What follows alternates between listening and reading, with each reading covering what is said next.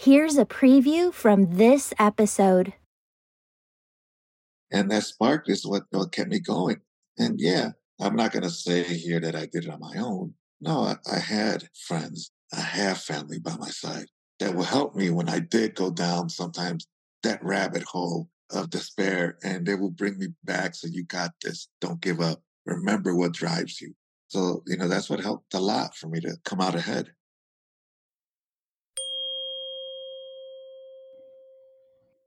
Beautiful soul, have you ever wanted to speak to angels? Do you believe angels can support you in your daily life? If this is you, go to my website homepage, theangelmedium.com, and sign up for my weekly angel message email. As a gift for signing up, I'm giving you access to free resources, including 31 healing meditations that, if you do daily, are going to help you hear your angels and your own intuition more clearly. Start using these today and you'll see changes in 31 days. Now, take a deep breath. Feel the presence of your angels as they fill you with love, joy, peace, bliss, and ease. And remember, your angels say the messages that resonate with you in today's episode are meant just for you. Hello, beautiful souls. Welcome back to the Angels and Awakening podcast. I'm your host and author, Julie Jancius. And friends, we have a very, very special guest with us today. His name is Israel Del Toro, and that's a junior because we've got Israel Del Toro Jr., your dad, or senior, who's going to come into this story today. But Israel is somebody that you have probably seen on the news sharing his story. I believe it's really just an angel story, all that he has gone through and endured. And we're putting this here on Monday, even though we normally put angel stories over on Thursday. And I really, really want you to trust me and just listen in today because I think that his story just has so much hope and strength that I know I've gained from reading his book and learning about him. And Israel, you're just a blessing to this world. Thank you for being here. Oh, thank you, Julie. Thank you for having me on. So, you were in the Air Force, you were in Afghanistan, and you were in an accident. As a female, I want to say IUD, but it's not IUD, it's IED. and we're going to talk about that in a second. But as I was reading your book, the first three chapters just really touched my heart because you're from Chicagoland and you start off the book talking about how your dad was sick.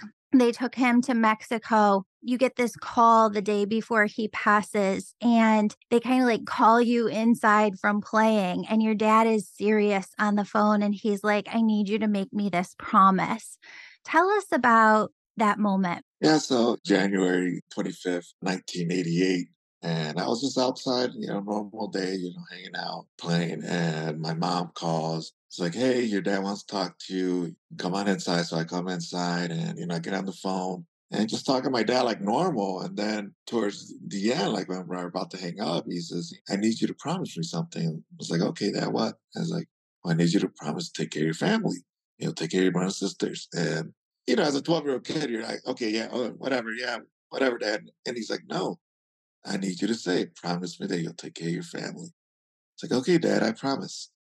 And I asked him, do you, do you want to talk to anyone else? He's like, no, I've already talked to everyone else.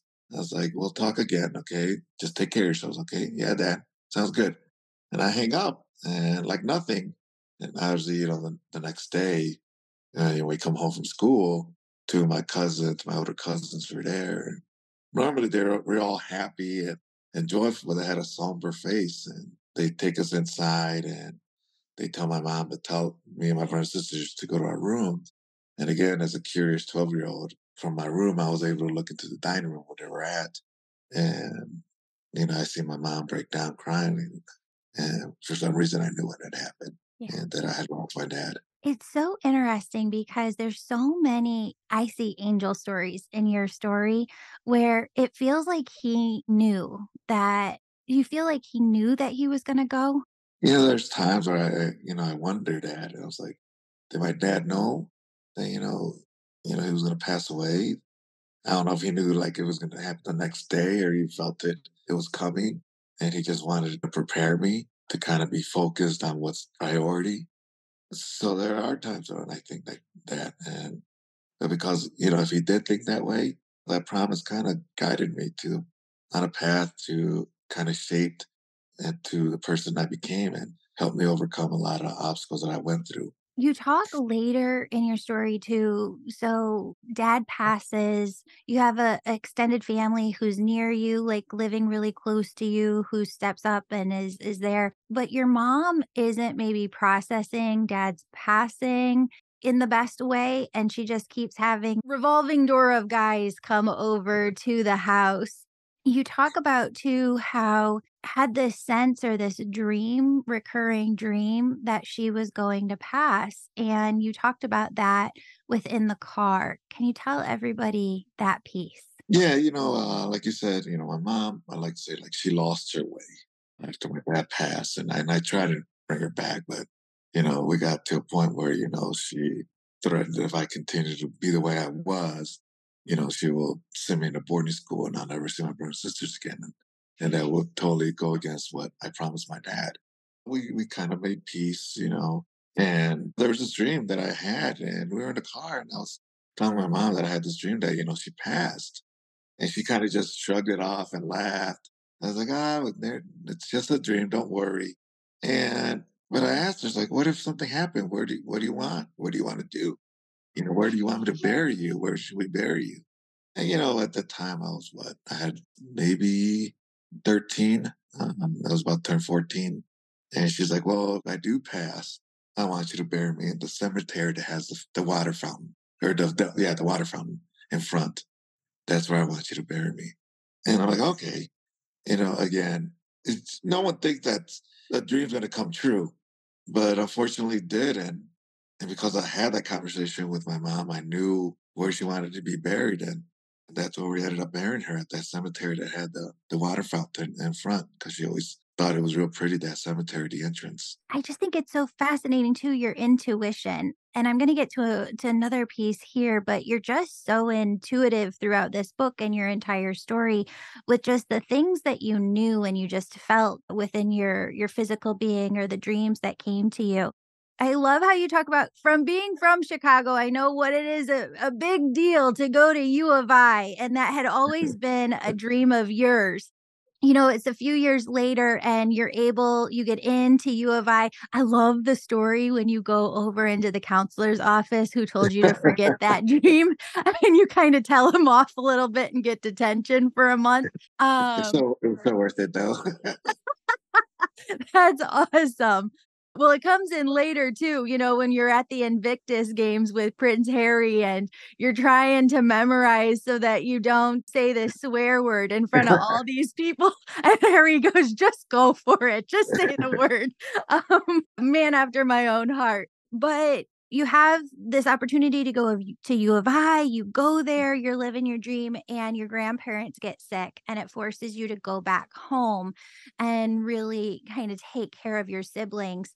I think it's really fascinating too how you find out that there isn't the money left over from your mom's accident uh, settlement and and you ended up stepping up and kind of suing the family to get what was left $10,000 for for each child but you talk about how you got the opportunity to go into the air force and I want to skip forward to the part where you're in Afghanistan and your lieutenant who's senior above you is kind of making some bad decisions which you feel instinctively within you and tell everybody about how the accident unfolded. So it was December 4th, 2005.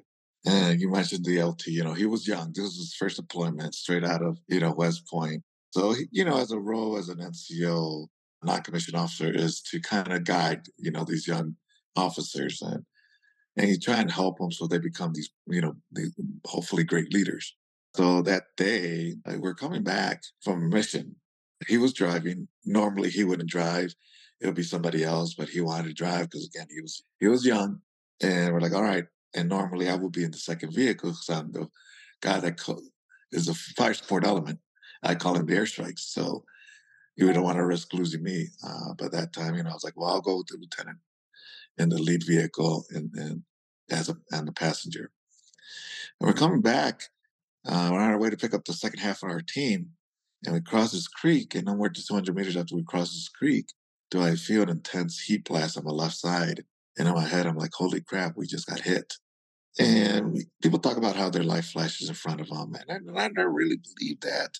But when I got hit, it was almost like an old time movie reel where, you know, you had the picture frames slowly going. But instead of like reliving my life, it was like things that hadn't happened yet. Like three distinct ones that I remember is one where me and my wife finally going to get married by the Catholic Church after our third attempt. Because every time we tried, I would head downrange and we have to reschedule. The second one was us honeymooning in Greece because that's where she always wanted to go. Unfortunately, I, I still haven't gave her that dream. So let's not try and remind her of that, please. but lastly was me teaching my boy how to play ball. I was a ball player know the dream of any father, especially on Father's Day, you're playing catch with your son. And that's what I was in my head. And then something inside kind of clicked. So you got to get out of the truck. And I got out of the truck. But I, when I got out of the truck, I was on fire from head to toe. But I knew there was that creek behind me. So I tried to turn to run to it. Uh, but the flames overtook me and I collapsed. And I'm laying there. It's like, this is it. I was like, I'm going to die here.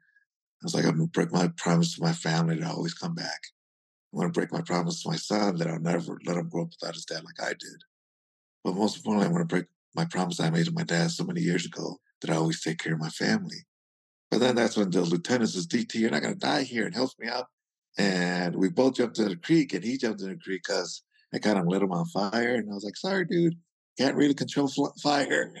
But the sound that I heard when we both jumped in the creek was the same sound you hear when you put a hot pan in cold water. But instead of a hot pan, it was my body. What I found so fascinating is when you talk about how your memories are flashing in front of you, but they're memories that haven't happened yet their future memories. And even though we haven't gone to Greece, we won't remind your wife of that.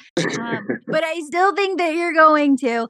What spirit shows me all the time is that they're coming through with things that are to come beautiful, positive, loving things that give us this strength and this hope and something to really like anchor into and draw us into our future. And you saw that with seeing this vision of you and your wife getting married, seeing this vision of teaching your son how to play baseball and being a Chicagoan again. There's a great picture of your son wearing like a Sox jersey and you got the Cubs jersey on.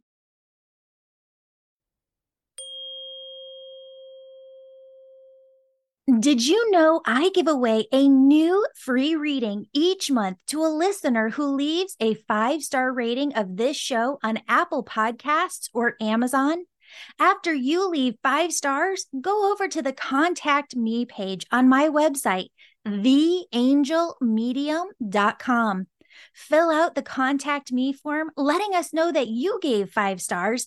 That way, we can contact you when you win. The more five stars you leave, the more chances you have to win. And your name always stays in until you do. Don't forget to stay subscribed to our emails so that you know when you've won your free session with me.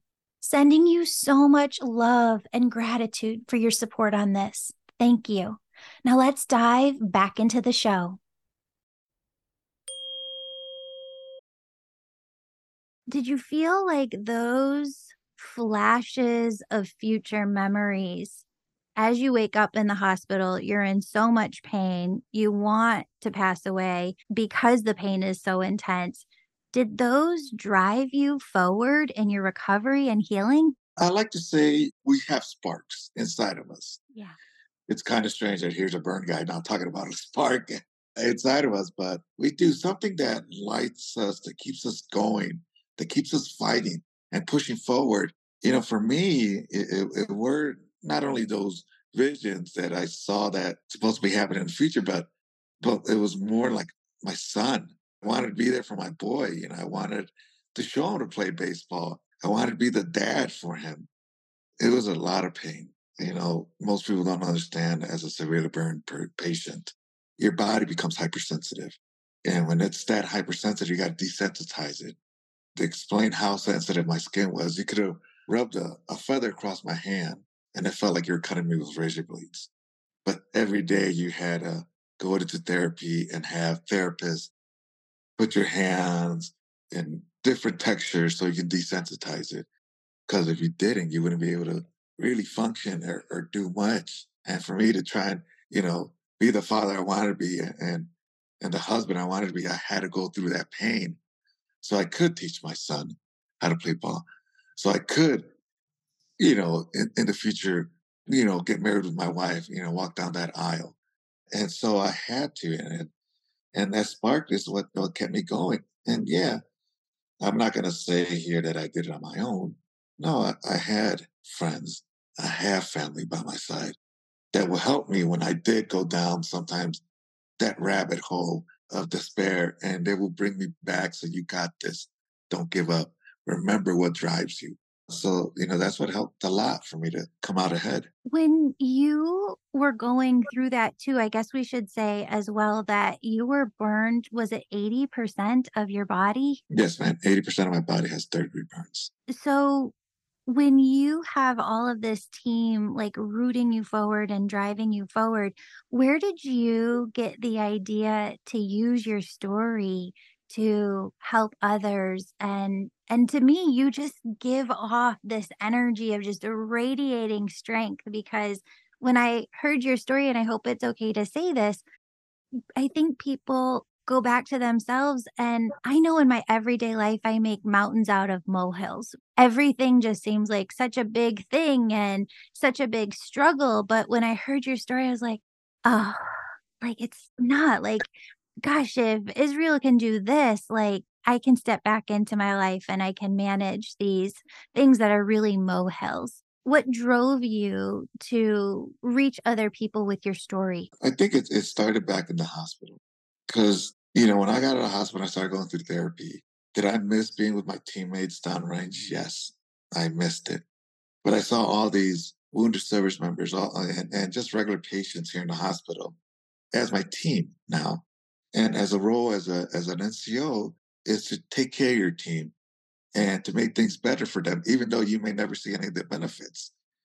So that's what I started doing to try and be there for them, be a voice for them, you know, honor that promise. Because yes, that promise to my dad, first it was based on my brothers and sisters, but has evolved to now anyone that I feel that's like family. And, and, and those guys in the hospital were my family. So I had to step up and be that. We all do it. Even I do it sometimes where we're like, man, oh my God, how am I going to get through this?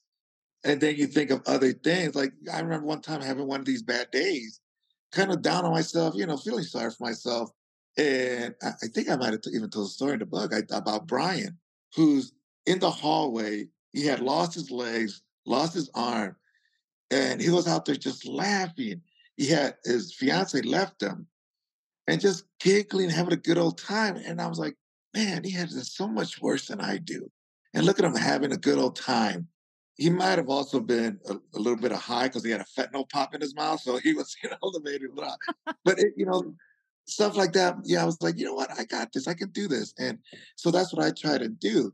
Because again, like you said, we all sometimes have those moments. A story that you know, I don't know if you know who Tony Orlando is. He's a singer. You know, back in the '60s, '70s, I became real good friends with him. He sings "Tie That Yellow Ribbon on that around that tree."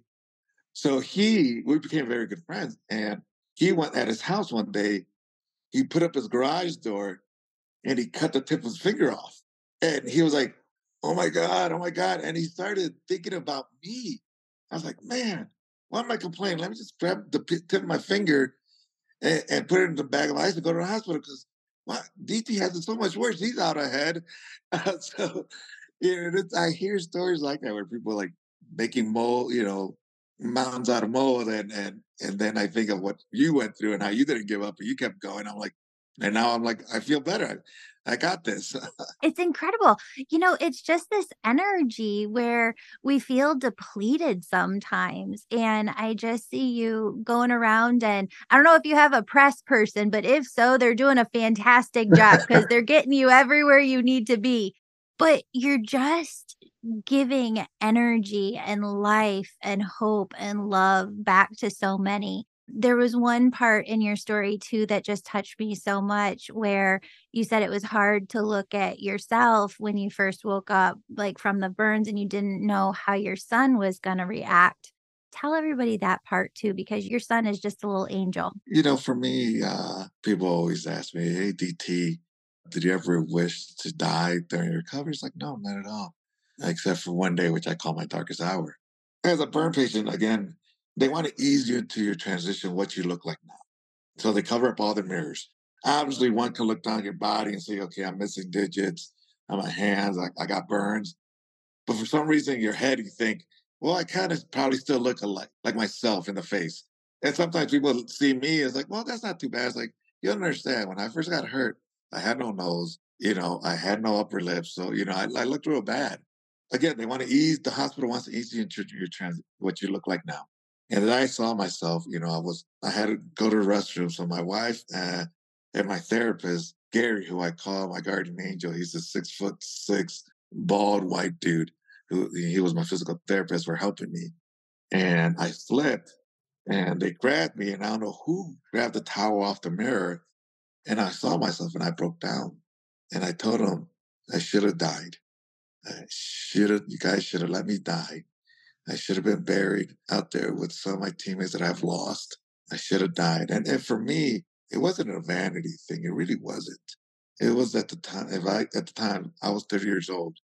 And as a 30 year old man, if I thought I looked like a monster, what's my three year old son going to think? Because my son was my everything. My son was my spark. And the thought of him being terrified of me broke me. It crushed me. And it took, you know, about 45 minutes. And, and you know, they try to use everything, my wife and Gary, to motivate me. Just like, you don't know how hard you push and the pain you go through and you don't quit. You know, not only do you inspire the other patients, but you inspire the staff. How you just keep going forward. I was like, I don't care. I want to die. And then Gary says, DT, because he knew why I was so scared. He's like, DT, trust me, all your boy wants is his dad back. That's all he cares about. And it took another about maybe 10 minutes to kind of calm me down and kind of get me back on the path and me push that fear, you know, um, to the back of my head and to get me back on the road and my recovery. And because of them, I was able to kind of overcome that moment. Do you think too a part of it you know because you've worked with so many guys who who've gone through something similar or or been through very massive injuries.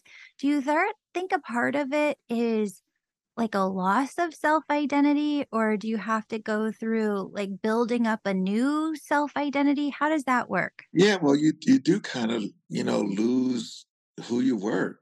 I like to use like the phoenix like it's uh, my symbol. If people don't know what the phoenix thing you know the phoenix is the phoenix is a, a bird of, of fire. And when it gets old, it dies into it turns into ash, and from those ashes, a new phoenix is reborn. And that's how I feel. Like before my my injury, I was that old phoenix, and uh, you know, symbolically, yeah, I was on fire, and, and you know, almost died three times. But from after that injury, I was reborn to this new person, and you got to kind of figure out who you're going to be now.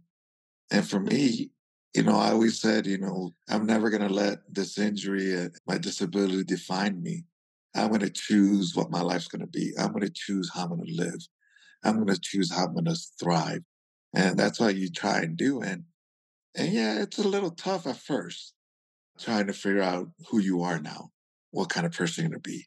But eventually, you know, with help, you kind of find yourself and, and you find your path. And, and thank God I was able to do that one part in your story said that you I, I forget like the correct military term for it but like what's the word where you like leave the military but then you like wanted to go back in yeah people kept asking me during my recovery dt what do you want to do it's like i want to continue to serve I want to stay in the Air Force. And they're like, why? I was like, get medic, you get, get retired, get your retirement, get your disability. You're becoming good at this public speaking, and you can make money as a, as a public speaker. And yeah, they were right. A, a public speaker can make very good money. But I used to tell them, was like, there's hundreds of thousands of people out there make great money and hate their job. So why am I going to give up a job that I truly love? You know, I love serving my country. I love being in the Air Force. I love being a TACP, which is my career field, you know, Tactical Air Control Party. So why am I going to give that up just for a couple bucks? And, and yeah, it took five years to kind of show the Air Force that I could still contribute, that I still had value. Could I be an operator, you know, out there outside the wire deployed? No. Unless we become like Star Wars and I get a cool Luke Skywalker hand and I use the Jedi mind trick on people, but we're not there yet. But I knew I could teach. I could next get the next generation of special warfare operators ready. On February 2010, that's when I became the first 100% disabled airman ever to reenlist in the Air Force. It's incredible. And I just want to thank you so much for your service. And I want to keep going here, but I just want to thank you for all you do for this world and, and for your service to our country and the sacrifices that you've made. Oh, thank you, ma'am. You know, it's I, I enjoyed it, you know. Unfortunately, you know, I retired August of 2019 because I knew it was it was time for me to sacrifice for my family because, you know, they did it for 22 years. Time for me to be there for them. And, and it was tough. You miss it I think you miss more the camaraderie. But I knew it was time for me to start my next chapter in my life, and that's what I did. Amazing. One of the things that I want to touch on too is promises because I've had people in my life who I feel like I've made internal promises to and then also external promises to. And, and one, one, of the, things, things, that you talk, talk about, in your book that, that just touched my heart so much is you said that when your dad passed and you had made this promise to take care of your brother and sister, you didn't know exactly how to keep that promise. And it's something that kind of had to unfold with time of how you would keep that promise family can be so extremely complex and dynamic. And I've struggled with that in my own life because way before my father passed, he had another family after us and made me promise to keep in touch with my brothers who I didn't know very well and I I still am distant from. So I tried very very hard when he first passed to keep that promise and their mom called me at one point and very lovingly, sweetly said, they just feel awkward because you guys haven't had a relationship for 15, 18 years. And it's hard to just start one right now. And it's something that, you know, when something just kind of eats away at you subconsciously for a time, I know promises are so important to you how do you keep a promise sometimes when there isn't always a way? You know, that you're trying to honor that promise you did. You know, if you, if one didn't even attempt to honor it, it's hollow. You know, I'm not, I'm not perfect. I, I try and get to people because I have people reach out to me all the time. Will you speak to this person? Will you speak to this person? And, and I try and get back to them as much as I can, but sometimes I just, I'm so busy, I, can't. And usually it's, you know, it's like weeks, maybe sometimes months later after I try and get back to someone. And by that time, you know, they're like, well, I try to reach out earlier. But making the effort is, uh, I think, is what means more. Because again, we're, you know, we're all human, you know, none of us are perfect, but just to try and attempt the ability to honor that promise. But when you can't honor it, you, you do it. And, and, that's how I do it. It's tough when and when people see you in the light that you don't see yourself in, you know, that you, people see you as this inspiration, this motivational, or this, you know, the, the, the other word they like to say, the hero. And you don't see that. You see yourself as just regular old DT that likes to hang out with his friends.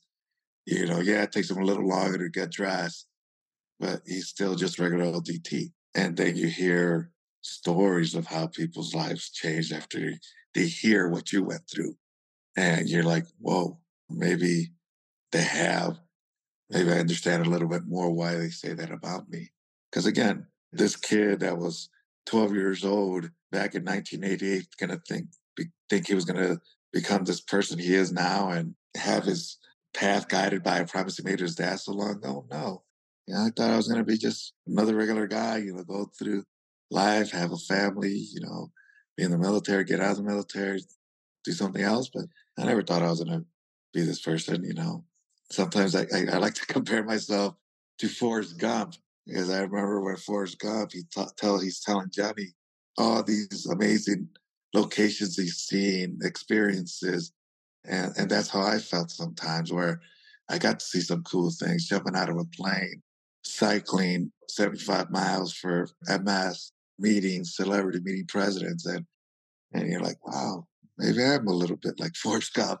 Maybe he has something when he says, you know, life is like a box of chocolates. You just never know what you're going to get, you know? So it is interesting. What's guiding you now, or what is kind of pulling you towards the future? Where do you want to go? You know, for me, I just really want this book to reach as many people as I can. Because uh, I can do public speaking, but I can't be everywhere. Mm-hmm. But a book or audio can go out to more people. But I'm also very realistic. I know I'm not going to touch everyone, just like at the end of speech. I know that. But those one or two that really need to hear a story to help them find their spark mm-hmm. so they don't quit and still see the joy in life, then all that pain, all that suffering I went through all throughout my life, all those obstacles, is worth it because I'm I'm able to help those one or two that truly need it and continue to honor that promise I made to my dad. Friends of mine, obviously, they, they like busting my chops, you know, military guys. It was like, when's the movie coming out? I was like, who's going to play us? You know, I want The Rock to play me, or I want what's his name, uh, the guy that played uh, Captain America or Thor. I was like, slow down, dude. Just like, let's just focus on this. But, but, but a lot of times, I, I really like just I, hanging out on my ranch and, and, just be on my tractor, cutting my grass, or or going to car shows because my dad was into cars and he got me into cars. So I like going to car shows. I'm a car guy. And but you know, that's about it. You know, it's I try not to focus too much what's next. I just let it happen. Whatever happens, happens. And as long as I got my family, my friends by my side, I'm good. I'm happy. Your book is so amazing. It's called A Patriot's Promise Protecting My Brothers, Fighting for My Life, and Keeping My Word. And here uh, on the podcast, I'd say it's probably 99.9% female audience. It's an amazing read. You will read it and you just like grab your heart, you know, one page after another because it's just so touching spirituality in general tends to be very female dominated. And I find myself talking to women all the time about, well, Julie, how do we get these angel stories to men? And I, I don't want to be a baby of the 80s who's kind of like uh, pushing gender roles or anything. But for our generation, it is there. And this book is an amazing Christmas gift, birthday gift, holiday gift to the men in your life who need that extra spark, who need that hope, that that love, that faith to to drive them forward. And Israel, I just want to thank you so much. I really see you as an earth angel within this world inspiring, motivating everybody with your story. And I'm so incredibly sorry for everything that you had to go through. But just from the bottom of my heart, thank you for taking everything that happened and using it as fuel. You're going to make me cry. A really big spark in my life. So thank you. And thank you for being here on the show. Oh, thank you, Julie. And, you know, uh, yes, there's some tough parts of my story but there's also a lot of laughter. I like to always include a lot of humor because humor, laughter is a great healing point. And that was one thing that when I wanted to write this book, you know, I, I hate I'm not I hate name dropping, but you know, Jon Stewart, a good friend, is like DT. He, he, for years wanted me to write a book, and, and he's like, once I told him I was going to do it, he's like, please show your humor.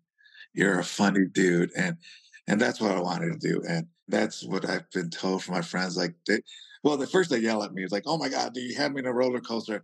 I'm crying one point, I'm laughing the next, then I'm crying again, laughing.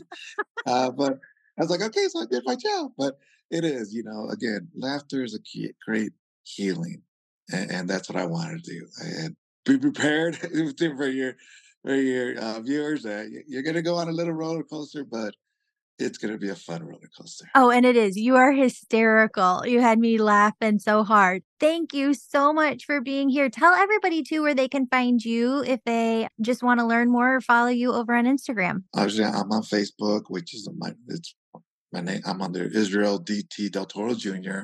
And then on Instagram, it's uh, IDT21. Twitter is I Del Toro 21. And then, you know, I have my website, which is uh, deltorostrong.com, where people can, you know, also reach out to me and, and email me. And if you want to need to talk to me, you know, reach out to me, and and and I promise I'll try and get to you as quickly as I can. Just if I don't, you know, don't know hold it against me because I have tons of people always trying to reach out to me, and and and I try and get to back to them as many as I can. It's it's hard, but you're doing the best that you can, and that's all you can do. It's perfect. Thank you again, DT, for your service to our country, to all of the brave service women and men who are listening, and all of you who have children in the forces. Thank you so much for your service to our country. I'm deeply, deeply grateful for you. Thank you for your story and for being an earth angel here. Oh, thank you, Julie. Again, thank you for having me on. Beautiful soul, thank you so much for joining me today. My name's Julie. You know, I'm all about connecting you with messages from your angels and loved ones on the other side. If you've been listening today and you're super excited and just have to know which angels are around you right now, who's connecting with you, and what messages they have for you, go to theangelmedium.com register for a session. You can do a reading with me or a member of my team. We're all incredible. We all talk to angels daily, and we can help you in making sure that your angels are doing the very best they can to support you and guide you to your best life. If this sounds like you, virtual sessions, they're only offered on my website. Sign up today and if you're the person who's really excited, you're ready to go all in, developing all of your unique spiritual gifts, growing your intuition, starting your own healing business, you can sign up for my Angel Reiki School to become a certified angel messenger. That's for the healers among us who feel called to grow their intuition to the max and serve humanity with their gifts. You'll learn Reiki, mediumship, how to deliver angel messages, and how to get clients. That's the Angel Reiki School at theangelmedium.com or DM me on Instagram at Angel Podcast with any questions. Before you go, connect with your angels by placing your hands on your heart.